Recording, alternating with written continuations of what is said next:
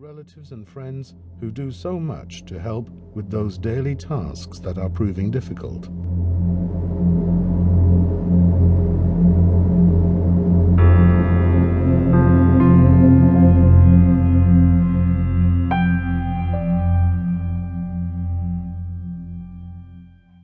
Chapter 1 Working and Care of the Eye. The eye has been described as the window of the soul, and this part of the human body can indeed be a most expressive one. It has, however, a definite structure and physical function that can be mapped exactly. To be sure that this delicate organ remains in good working order for as long as possible, it is important that care is taken throughout life and help obtained quickly if there should be any deterioration in vision. Eyes are delicate spherical organs situated within a ring of bone known as the orbit. This firm ring consists of the cheekbone below, part of the skull above, and the nasal bones between the two eyes. This beautifully made and specially adapted socket serves to protect the soft, vulnerable tissue making up the eyeball. Accidents can, of course, involve the eyes, but without this bony protection, much more frequent and dangerous damage could be done. The eye is shaped rather like a slightly elongated round ball, with a small bulge at the front. This latter part is known as the cornea. Beneath the cornea lies the iris, the colored part of the eye which is unique to each individual and varies from very dark brown or black to the lightest of blue or green. In the center of the iris is the pupil, a round black aperture. This pupil contracts and expands in response to the amount of light entering the eye at any one time. In bright light, the pupil will become small to limit the amount of light entering.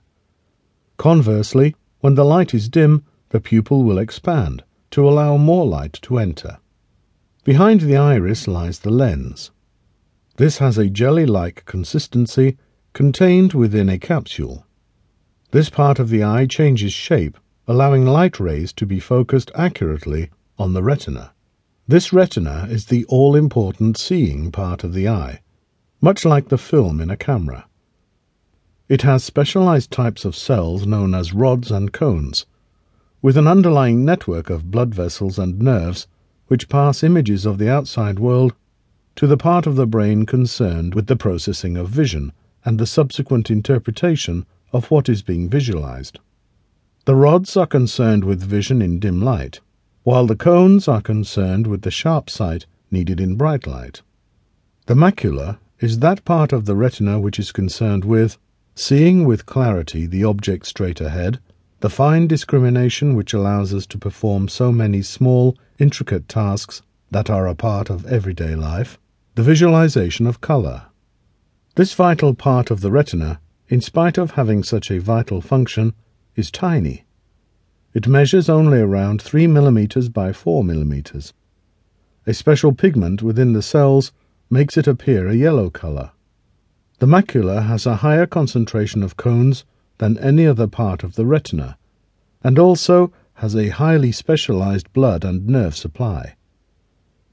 The cells are arranged in a specific pattern rather like the hairs on a dog's coat, or the pile on a piece of velvet, all pointing in one direction, towards the incoming light.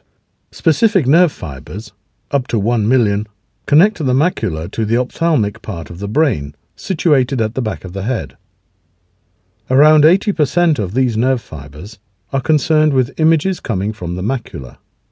In this way, the amount of information about the world is massive and amounts to an extremely large part of how the world is viewed. In fact, more messages reach the brain from the macula than from any other separate part of the body. So it can be seen what an enormous part in our understanding of the world the macula plays.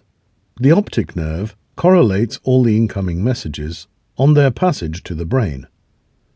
This important structure is situated at the back of the eye, a little below the midline. Where this nerve enters the eye, the smooth coating of the retina is necessarily interrupted. This gives rise to a blind spot, from which signals from the outside world are not received. Probably everyone at some time or other